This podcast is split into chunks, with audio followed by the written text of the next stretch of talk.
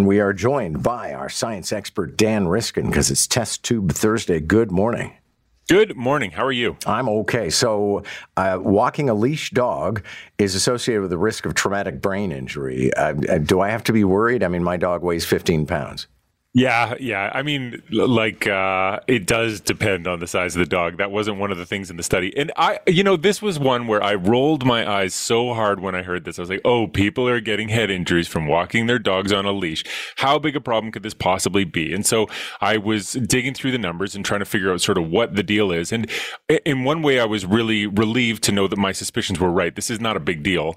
But on the other hand, there was this really puzzling trend in the data that I can't really figure out. And I've been digging through the paper and I just can't, I can't find an answer to it. And that is that this is really on the rise in a really significant way. And maybe it's just being reported more, but it's this really linear rise. So this is a, a survey of uh, people who own, well, basically it's a survey of, of hospital rooms and all the people that come in with different kinds of injuries and if they come from different things. This spans basically the two decades, 2001 to 2020. So about 19, 20 years. And over that period of time, about 400,000 adults in the US went to the emergency room because they were injured by a leash dependent dog walking incident. So something happened where they were holding a leash and they were injured. And so this, they might have tripped over the leash. Uh, the dog might have yanked their arm so hard that they dislocated their shoulder. That's not hard to believe. Maybe not with your dog, but certainly with lots of dogs. Um, we've all seen it, and many of us have felt it. Um, but also people just falling over, getting pulled over by their dog and hitting their head. And the brain injuries. Uh, so the way that the press release goes is that brain injuries are in the top three most common types of injuries. It's finger fracture, and then traumatic brain injury, and then shoulder sprain. But when you dig into the numbers, it's only 5.6% of these injuries that make up these traumatic brain injuries. There's tons of different types of injuries, and that just happens to be the, or that, that just happens to be the one that sort of makes the top of the list, even though it's quite small. And so anyway, I spent a long time trying to figure out what the odds are that you're actually going to have to worry about this. And I think uh, if you look at how many people in the States own dogs, and then you look at how many people end up in the hospital, the odds there are about uh, it, it, varies from year to year, but on the worst year in all their data set, it looks like the odds were about one in 400 that you might end up in the emergency room if you're if you're a dog owner. And then if you take 5.6% of that, the odds that you are the emergency room with a head injury because you have, have a dog and you walked it on a leash are about one in 7,500. So very low odds and not something you need to worry about, especially if your dog weighs 15 pounds. But there is this increase year over year that goes up from about 5,000 a year to up to like about 35,000 a year over the course of the data set. And it's a really clean line going up year to year to year to year. And I just don't really have my head around what that means. Yeah, because that aspect is persuasive. But I also found myself thinking, Dan Riskin, of a covariable which would be if you have a dog, you must absolutely take it for a walk. So you could have the most horrible weather, the most incredible ice coverage, for example, but you must take the dog outside. And because you do that, you fall down on a day where you might have just stayed home.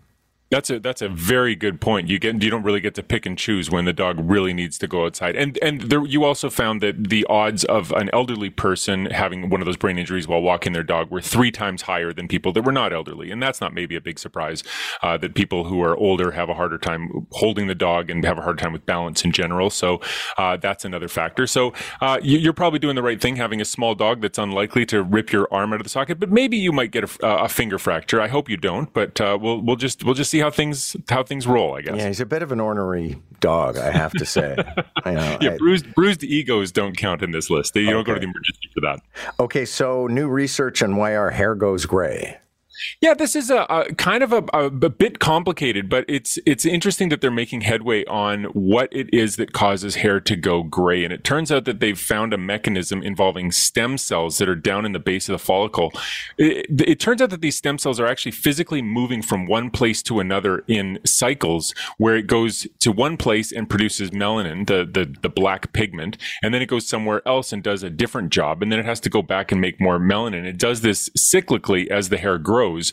And what ends up happening is that as you age, uh, the the cells get stuck on one side of that fence. They're unable to move back and forth anymore, and so they can't go back and make more melanin. And it's a physical uh, prevention of them going to where they need to go, so that they can change their job to make more of that melanin that's causing the problem. So, uh, uh, uh just interesting to get a sense of what the mechanism is. I don't think this really points to an obvious solution to the the graying problem, uh, but it is it is interesting that that this is this mechanism is getting figured out.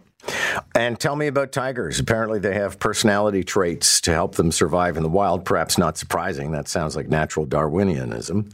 Yeah, yeah, you, you know what? I, I feel exactly the same way. I was like, well, if you measure a bunch of tigers, you're probably going to get variation in how they behave, and then you're going to say that that's correlated with something. So this comes from a bunch of there's this big tiger sanctuary in China where they have like well over like 150 tigers that live there, and uh, the people that work there know those tigers really well and care for them and know them as individuals. And so what they did is they had those those caretakers uh, fill out a cert like basically like a, a a, a, survey of personality for the tiger like how majestic is it? How how much is it grumpy? How much is it you know all these uh, terms that are very anthropomorphic but nonetheless uh, they got these scores for the different tigers and then they looked at how much the tigers eat and how often they mate and all these other things and they found that there are some some scores in which the tigers uh, do better. So, so the ones that score higher on this index that they called Majesty are healthier. They eat more live prey. Uh, they have higher group status among other tigers, uh, and and they mate more often. But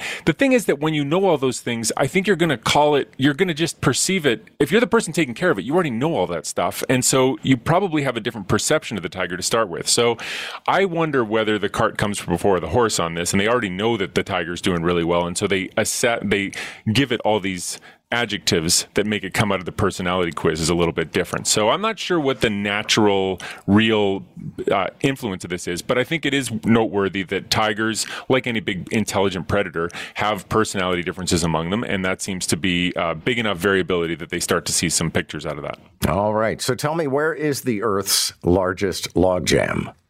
Uh, yeah, you know what? This is kind of cool. There's uh, apparently up in the north, uh, in the uh, the delta of the Mackenzie River, there are tons and tons of dead trees that are just floating in the water, and uh, that is just kind of a neat thing that'd be kind of fun to go see. Except that uh, people that care about carbon and where it is in the world point out that that's a lot of carbon, and so that's storing all that carbon and keeping it out of the atmosphere, and so it's a carbon pool, and that's a good thing. And so um, it's not just one spot where all the trees are the Delta actually covers a huge geographic area. Um, and so there are thousands of these smaller deposits, but uh, the biggest one is the size of uh, 20 football fields and has uh, all, all, kinds of trees lying there that, that range in age from very recent to some dating back to the first century after uh, like 690 Common Era. They did some carbon dating.